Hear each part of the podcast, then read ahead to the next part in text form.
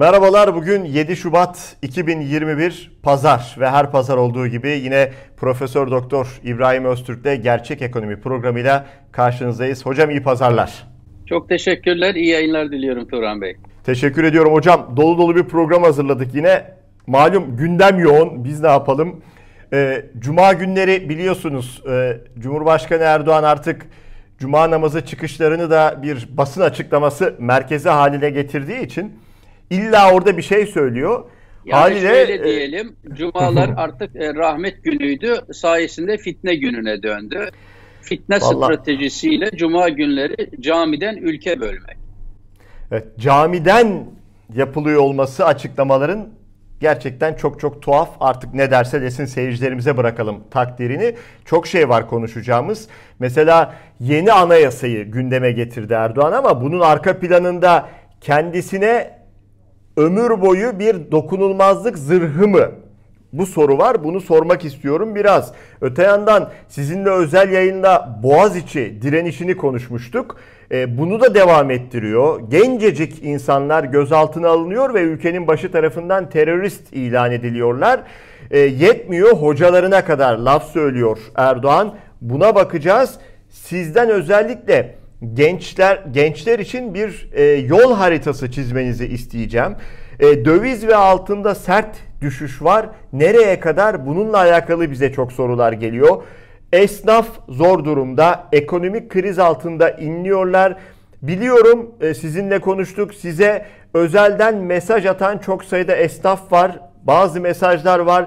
Onlarla alakalı da bugün yine başlık olacak ama isterseniz hocam böylesine bir e, ekonomik kriz ortamında yeni anayasayı gündeme getirmesi Erdoğan'ın tartışıldı. Çünkü şöyle bir tepki var.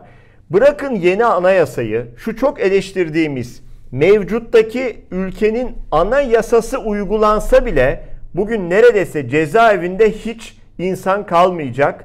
Yani e, mevcut o eleştirdiğimiz anayasa bile demokratik kalıyor o, ona, o anayasa ama Erdoğan neden bir anayasayı gündeme getirdi? Oradan başlayalım isterseniz. Evet e, zaten 2017 e, yılında e, daha terzi dikişi kendi işine yarayacak bir anayasayı yapıp Türkiye'nin rejimini 12 Eylül askeri juntanın hazırladığı anayasanın zaten çok gerisine çekti.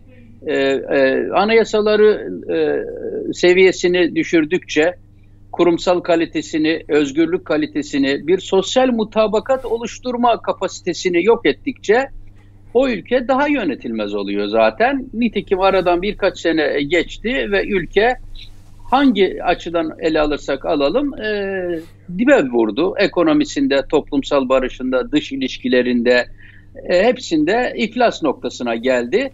O anlamda o anlamda açık yürekli olarak e, dürüst bir e, politikacı karşımızda olsa dese ki evet bu rejim yönetemez bir rejim oldu. Hı. Yani tamam ben de böyle ısrar ettim ama elimizdeki son veriler geldiğimiz manzara hiç iç açıcı değil. Biz buradan yeni bir çıkışa geçelim dese onu anlarsın. Ama e, tam tersi biz Erdoğan'ın e, kafasındaki modelin her fırsatta bir tık daha yaptığı kadarını bile yeterli bulmayıp biraz daha olayın demokratik boyutunu törpüleyen biraz hı hı. daha olayı e, demokrasinin kurallarının dışına çeken, biraz daha tek adam rejimini konsolide eden, biraz daha kendisi başta olmak üzere suç ve suçluları koruma e, kapsamına alan yolda tabiri caizse Putin'in yolunda e, gitmeye çalıştığı, tabiri caizse e, Çin'de de Xi Jinping kendisini isterse Komünist Partisi'nin yönetimini değiştirdi, kurallarını değiştirdi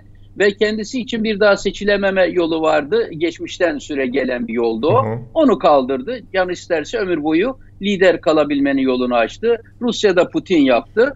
Dolayısıyla bütün diktatör dostlarının yaptıklarını e, Azerbaycan'daki Türk dünyasının diğer diktatörlerinde, Arap dünyasının tümünde olduğu gibi Dolayısıyla ağzından çok paraya sıkıştığı zaman yolumuz ve vizyonumuz batıdır lafı çıksa da bunların hep zaman kazanmaya yönelik taktik olduğunu, şu an acayip paraya sıkıştığı için sizinle hep konuşuyoruz değil mi bunu?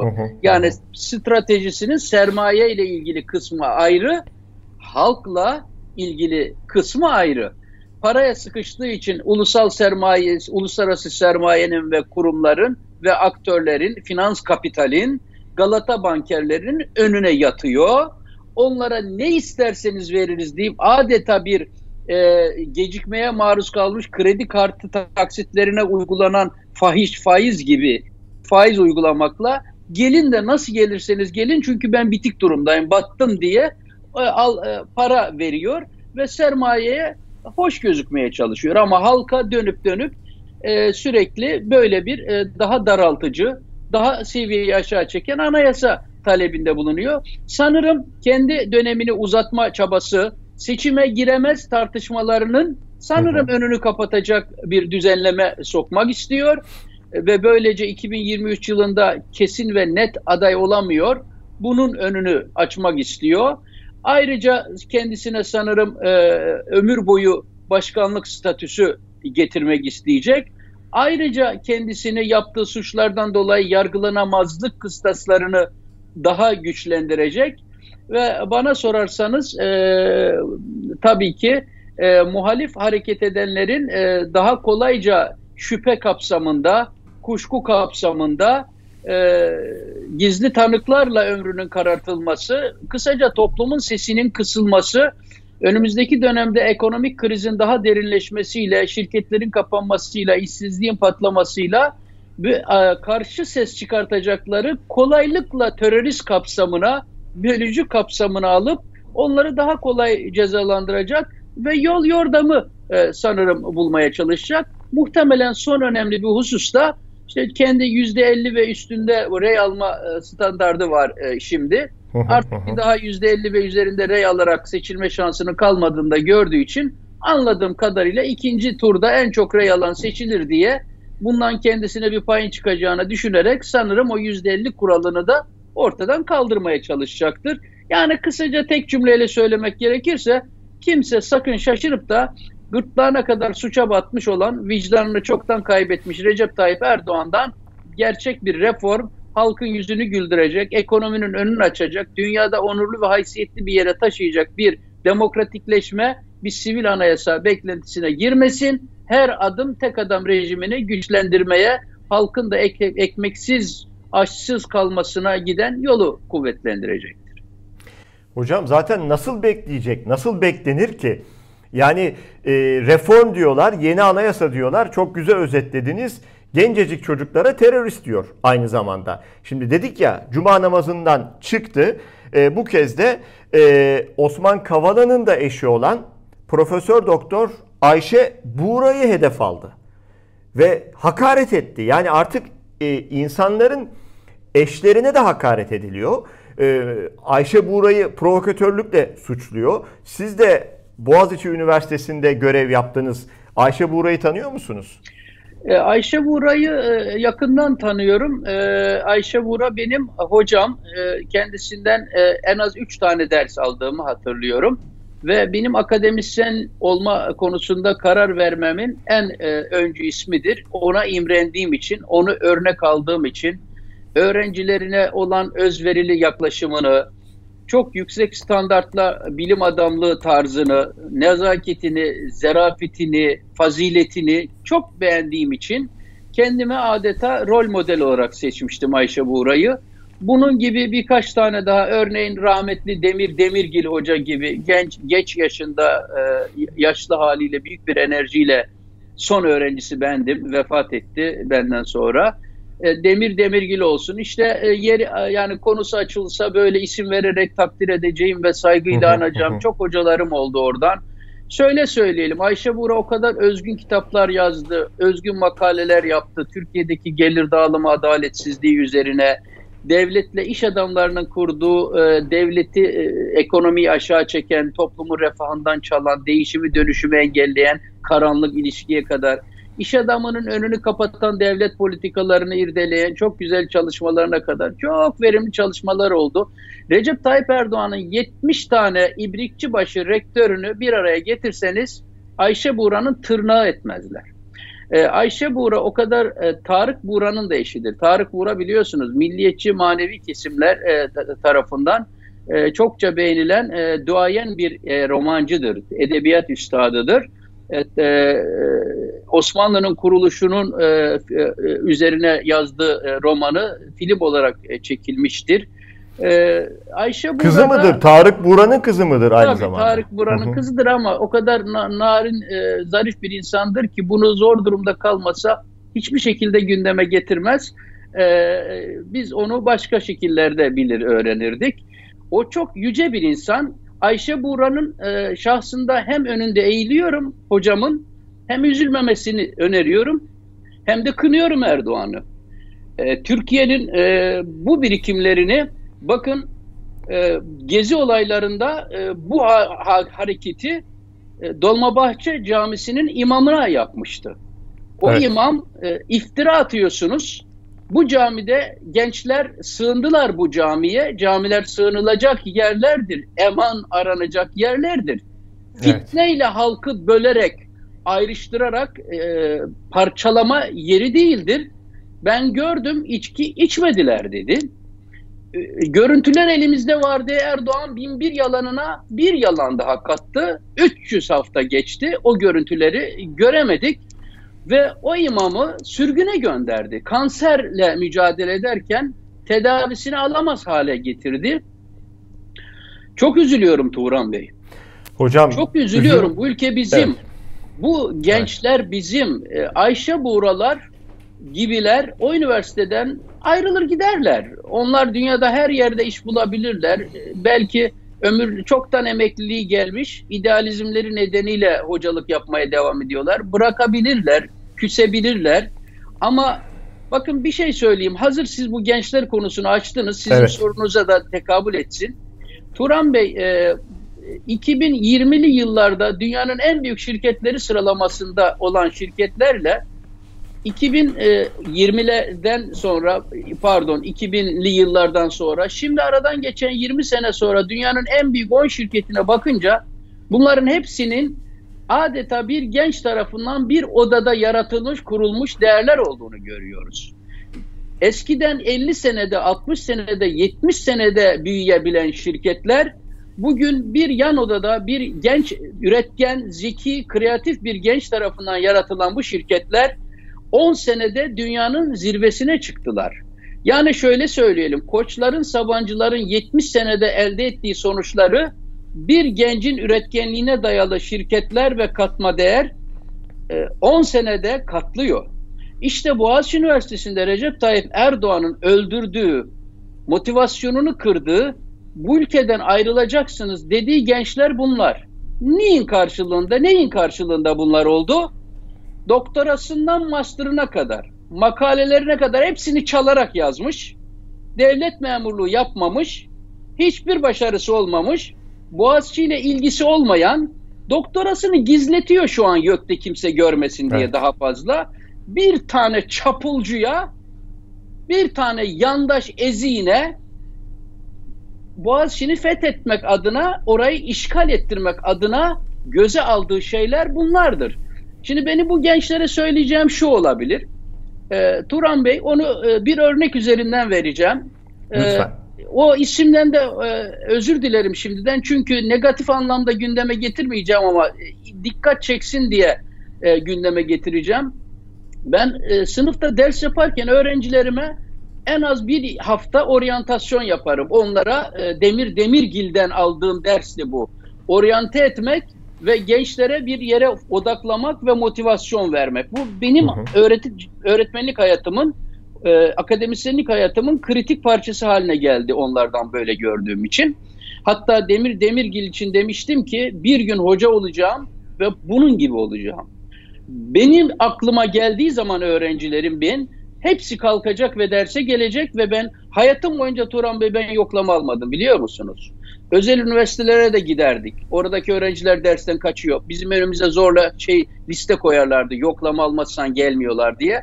Ben derdim ki hayır. Tek şartım bunu reddetmektir. Ben hocaysam onlar gelecek bu sınıfa.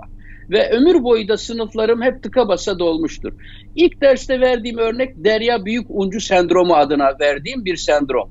Saygıyla, selametle anıyorum Derya Büyük Uncu'yu. e, yüzme sporuyla ilgilenen Defalarca Öyle. Türkiye rekoru kırmış, defalarca Türk milli takımına seçilmiş ve yurt dışına gitmiş bir kişidir.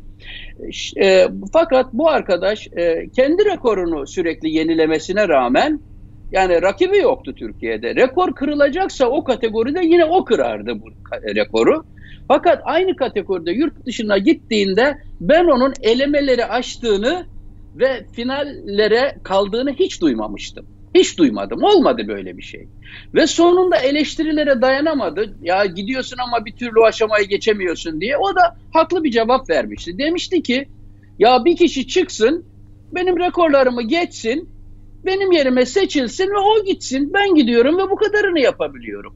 Şimdi bunun üzerine ben bunun adına Derya Büyükuncu sendromu dediğim hikaye budur. Ve öğrencilerime derdim ki bak bundan alacağınız ders şudur. Türk eğer bugün birinci sınıfın ilk günüsünüz üniversitede karşımda. Eğer sizin hedefiniz Türkiye'de herhangi bir alanın bir numarası olmaksa bugün sizi uyarıyorum hiçbir hedefle hayata başlamıyorsunuz demektir.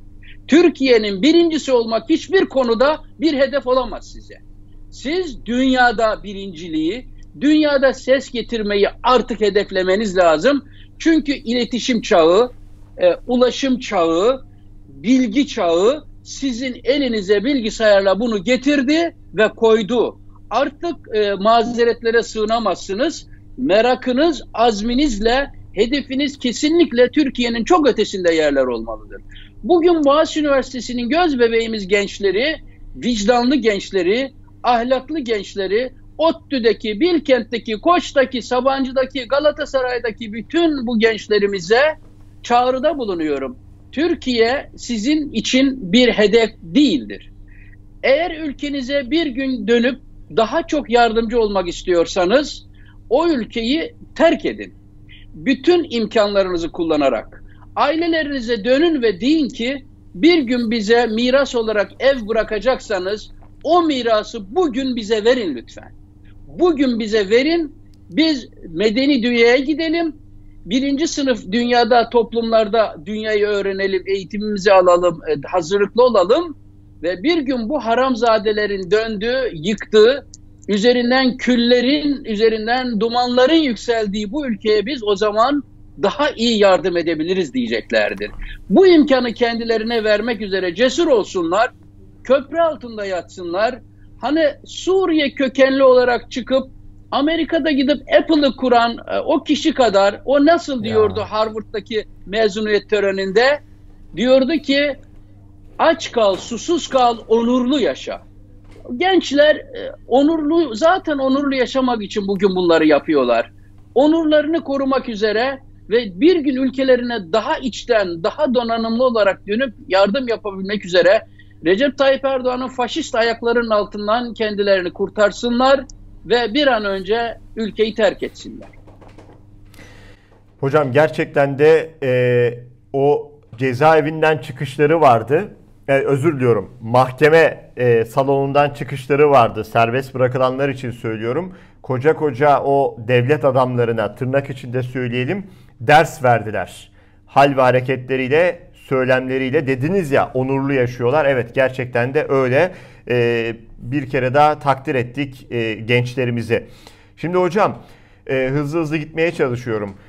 E, bizim tabi programlarda da e, konuşmuştuk. Mesela işte doların 15 TL'ye çıkacağını da siz söylemiştiniz.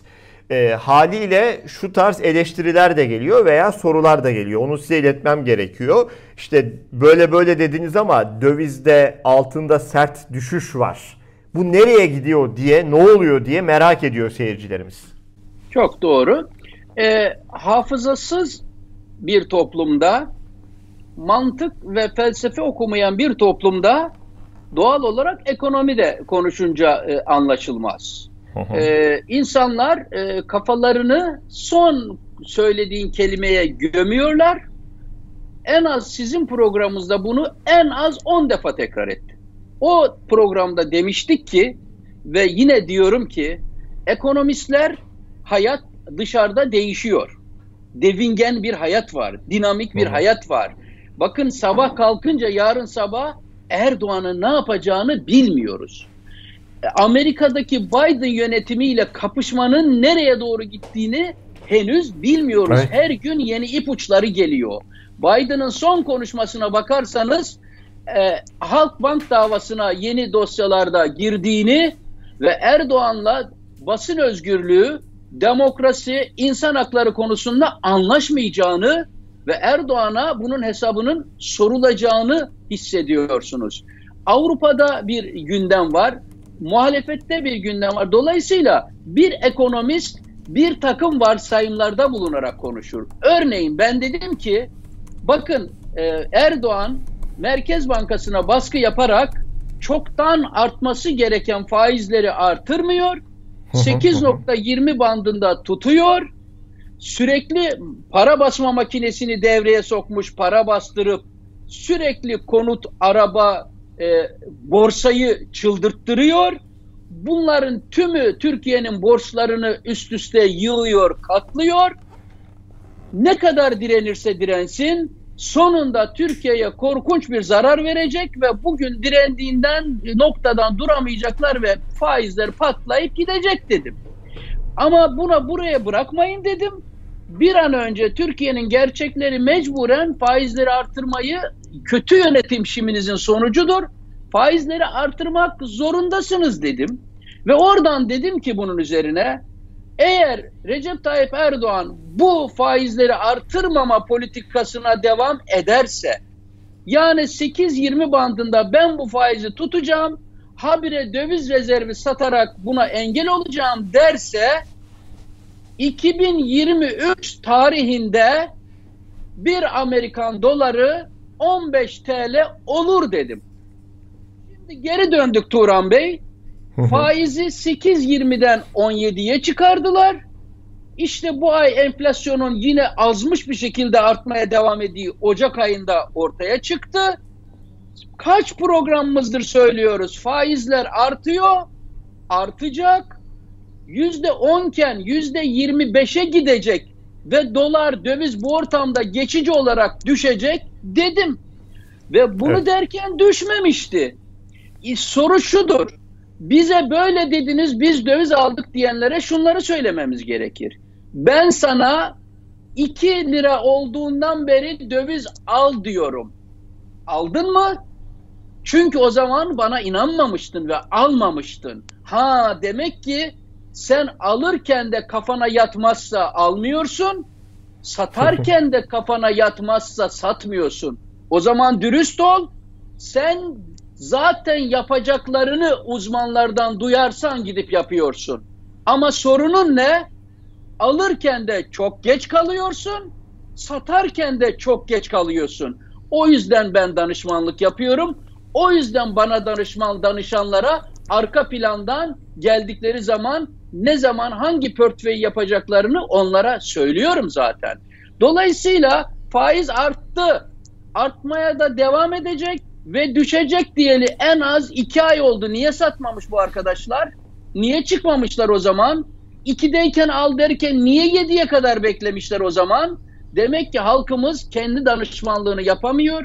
Terzi kendi seküğünü dikemiyor. Berber kendi saçını kesemiyor. Gitsinler ve danışmanlık alsınlar. Öyle üç kuruşa beş köfte yok. Bu programda biz danışmanlık yapmıyoruz. Altını çizerek söylüyorum.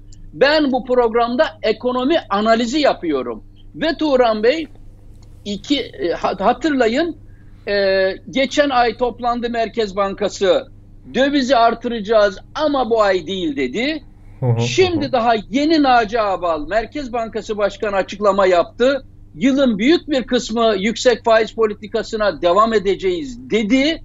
Ve zaten piyasa faizleri dediğim yere çıktı yüzde 25 ve o krediyi bulursanız şanslısınız şu an artık ve dolayısıyla faiz oranları şu an yüzde yirmide kalmayacak. Bir dahaki para e, e, kurulu e, para politikası kurusu toplandığında faizler artmaya devam edecek. Hal böyle olunca Turan Bey dünyada 18 trilyon başı bozuk paranın olduğu yerde ortalama sıfır faiz önerilen bir dünyada sizin reel faiziniz, dövize verdiğiniz reel faiziniz yüzde dört. Buraya gelmezler mi? Gelirler. Bu vesileyle size bir şey söyleyeyim. Küresel kapitalizmin önüne Recep Tayyip Erdoğan yatmıştır. Ama küresel kapitalizm Türkiye'nin faşizmini büyütmektedir. Küresel kapitalizmin bin bir yüzünden biri de budur. Bunu da yazalım. Eğer Türkiye'nin demokratik dostları Türkiye'yi bir Orta Doğulu diktatöre teslim etmek istemiyorlarsa bir günde Türkiye'nin uluslararası piyasalardan borçlanmasının önüne geçecek tedbirleri alır. Recep Tayyip Erdoğan faşizmini desteklemekten vazgeçirirler o parayı.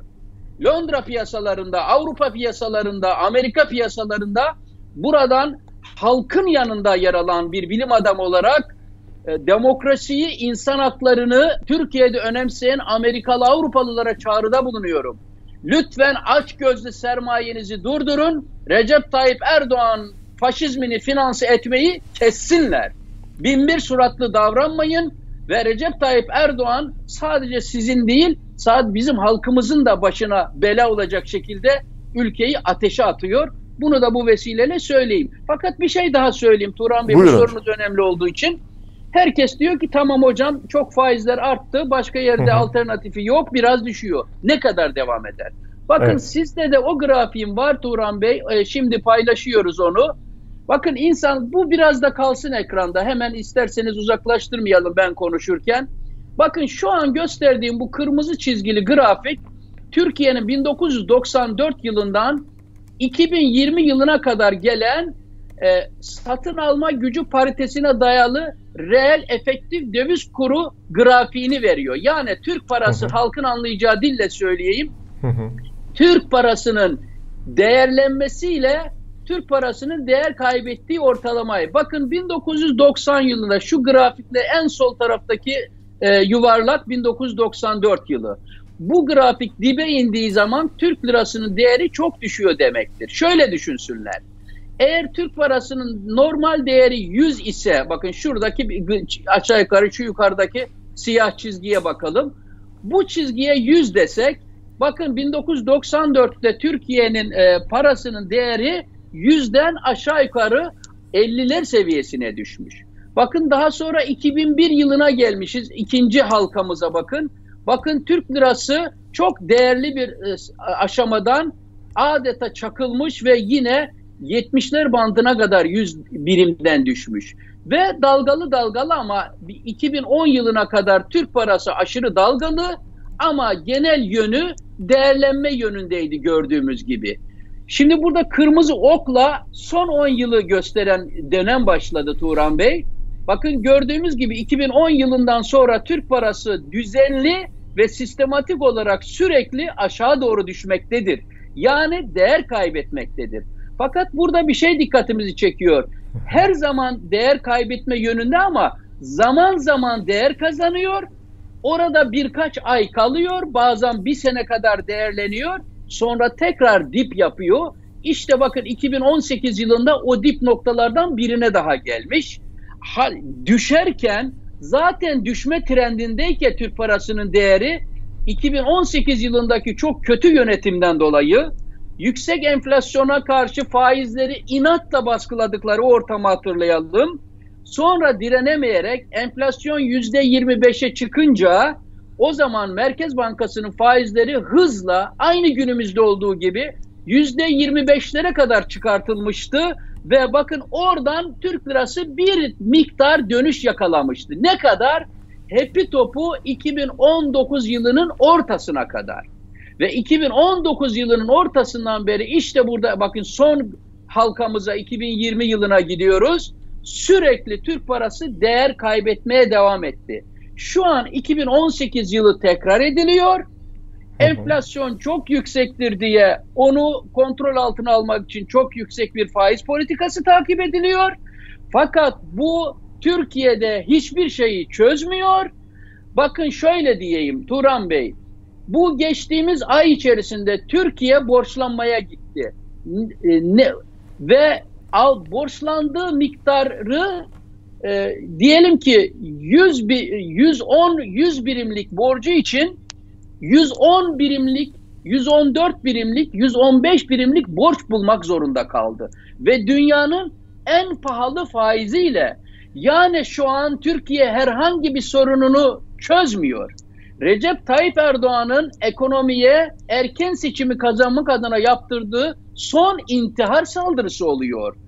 Türkiye 100 birimlik aldığı önceden borcunu ödeyemediği için korkunç bir temerrüt faizi ödeyerek gel bana bir 100 birimlik daha borç ver veriyor dünyalıya.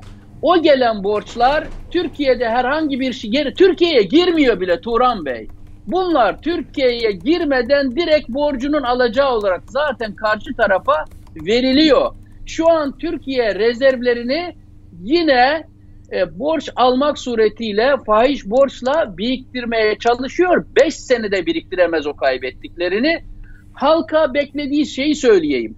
Bir seneyi bulmaz. Recep Tayyip Erdoğan bir sene direnemez. Bu döviz aynen kaldığı yere geri dönecek. İlk soluğu 10 TL ve üzerinde alacak. Ama eğer insanımız yatırım yapmaktan anladığı şey 3 aysa, bekleme sabrı bir aysa, akşam döviz yüzde üç düştü diye panik haline kapılacaksa sen yatırımcı değilsin oralarda olma kardeşim diyorum ben onlara.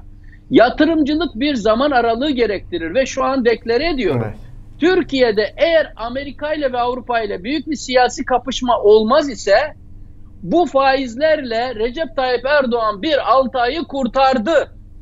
6 aylık bir döviz girişi olur. Ama bir seneye kalmadan bu ekonomi patlayacak ve bu döviz kuru yeniden ait olduğu yere çıkacak. Ha 6 ay için satayım mı? Edeyim mi? Ben nasıl portföy oluşturayım? Onlara bu programda ve burada girmiyoruz açık açık da söylüyorum. Biz de işimiz danışmanlıktır. Oraya gelenlere söylüyor ve detaylarını verebiliyoruz ancak. Hocam çok netti. Yani ben kendi adıma da e, söylemem gerekirse bu konu benim kafamda nette, netleşmiş oldu. Herhalde bu konuda bize soran, e, programın altına yorum yapan seyircilerimiz de buradan almışlardır. Hocam size programın başında da söyledim. Size e, mesajlar da geliyor. Sizinle konuşmuştuk esnaftan. Esnaf gerçekten zor durumda. Erdoğan öğrencileri hedef almadan önce de biliyorsunuz fiyatlarla alakalı esnafı hedef almıştı. Tam manasıyla sopayla bir piyasada fiyat denetimi var diyebilir miyiz? Fena halde var Turan Bey. Zaten geçen kendisi itiraf etti. E, e, e, belli ki e, odalar biliyorsunuz e, e, odalara baskı yaptı. E, dedi ki odalara siz niye bana destek vermiyorsunuz dedi. E, biliyorsunuz e, onlara e, kamuoyunun e, duymadığı yerlerde farklı tehditlerde bulunuyor. Size bir şey söyleyeyim. Şu an Türkiye'deki oda ve borsaların başkanlarının tümü FETÖ tehdidi altındadır. Bunların her birine arka plandan bana destek ver. Ben size bir şey söyleyeyim. Açık açık söyleyeyim. Şu an müsiyat başkanının en az birkaç tane yakın hapiste. Şu an diğer o da e, iş adamı derneklerinin başkanlarının birkaç tane akrabası hapiste. Şu an top başkanı Rıfat Hisarcıklıoğlu'nun yakın çevresinden kaç kişi hapiste? İsterlerse Recep Tayyip Erdoğan bunları FETÖ'yle diz çökerttiriyor. Destek vermezseniz alacağım hepinizi diyor. Beni en az 10 tane iş adamı aradı. İnim inim inliyorlar. Diyor ki bilmem neredeki iş kulemiz var bilmem neredeki e, üretim tesisimiz var, karlı, ihracata e, çalışıyor, e, e, ofisler olarak iyi dolu bir bina. Diyor ki üç kulenin birisi benimdir diyor. Vermezsen ahan dosya önünde. FETÖ'den içeri mi gireceksin ve onların hakkında davalar açılmış durumda e, Turan Bey. FETÖ'den davalar açılmış durumda. Recep Tayyip Erdoğan gidene kadar onları mafyasıyla ki bir mafyanın başı Recep Tayyip Erdoğan'dır. Bu iş adamlarını tehdit ediyor. Bunların bütün varlıklar bakın kamuoyunun bildiklerinden bahsetmiyorum. Örneğin Akın İpek gibi Türkiye'nin gördüğü bütün uluslararası denetimlerden geçmiş, iç ve dış denetimlerden geçmiş, yerli ve yabancı hukuk denetimlerinden geçmiş, hatta hırsız Recep Tayyip Erdoğan'ın yargıçları ya çok denetledik hiçbir şey bulamadık. Normalde bir şirkette bir hata bulursun. Bu kadar hatasız olmaları bile bunların FETÖ'cü olduğunu gösterir diyerek bu insanların helal malının üzerine yürüdü. Ben bunlardan bahsetmiyorum. Benim bahsettiklerim Şu an FETÖ'den operasyon yapılmamış ama hepsinin hakkında dava açılmış. Dükkanları, iş yerleri, kuleleri, inşaatları dönüşülmüş. Her ay getirip yolsuzluk fonuma şu kadar parayı koymadığın hay seni içeri alacağız FETÖ'den denilen insanlardan bahsediyorum. Yüzlercesi var. Ve Recep Tayyip Erdoğan gitmediği sürece bu insanlar bu FETÖ kılıcı altında çoluk çocuğunun rızkını götürüp e, mafyanın başı Erdoğan'a teslim ediyorlar. İki, şimdi aradılar bizi. Hocam diyorlar gün geçmiyor ki zabıta gelmesin. Gün geçmiyor ki bizim fiyatlarımızı niye bu fiyatı koyuyoruz önlerine açıyoruz diyoruz ki bakın aha bizim alış fiyatlarımız bunlar.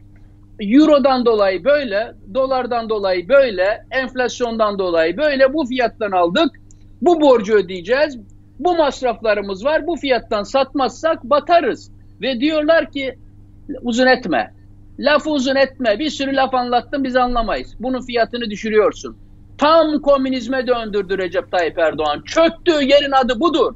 Recep Tayyip Erdoğan sopayla dükkan dükkan dolaşmaya başladığından soğancı patatesçiyi hain ilan etmeye başladığından beri seçimde İstanbul'un köşe başlarına indirim mağazalarını kurarak halkı kandırmaya başladığından beri ucuz halk ekmek büfelerinin önünde 5 kilometreye varan kuyrukların oluşmaya başladığından beri Recep Tayyip Erdoğan'ın bir siyasi mevta olduğunu anlıyorsunuz. Ayakta kalmak için en şirret, en kolay yaptığı camiden bölmek, camiden iftira atmak, camiden toplumu parçalamak, yani kılıcının üzerine Yezid soyları gibi Kur'an'dan sayfalar geçirterek halkı susturma yöntemini her diktatörün yaptığı gibi en iyi bildiği yönteme yeniden sarılmıştır. Ve bu diktatöre müsiyat destek veriyor. Bu diktatöre Askon destek veriyor. Bu diktatöre kendisine biz milli görüşçüyüz diyenler destek veriyor. Saadet Partisi'nin şahsından bahsetmiyorum. Saadet Partisi'nin yüzde bir reyi yok. Türkiye'nin o anlı şanlı milli görüşçüleri bir haramzade diktatörün arkasında halkın ezilmesine destek veriyor bugün.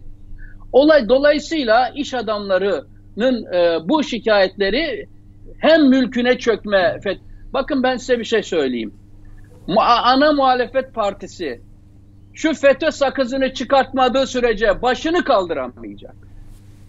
Hiç halkın hiçbir çıkarını savunamayacak. Her sıkıştığında oradan giriyor ve muhalefet asıl FETÖ'cü sensin biz değiliz diye kendini savunmaya çalışıyor. Recep Tayyip Erdoğan 15 Temmuz'da Türk demokrasinin ele geçirdi. Türk muhalefetini ele geçirdi.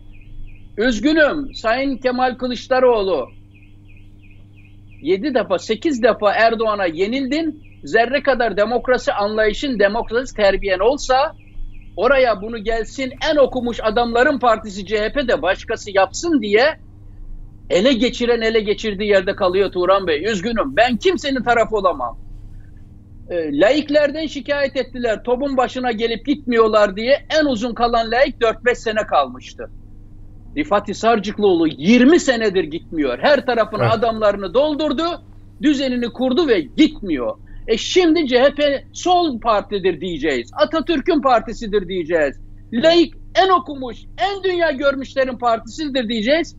Sayın Kılıçdaroğlu kaç defa mağlup olman gerekiyor gitmen için? Erdoğan'a gizli destek vermeye ne kadar devam edeceksin? Her cuma günü Erdoğan halkın arasına çıkıyor. Sen de çıkıyor musun?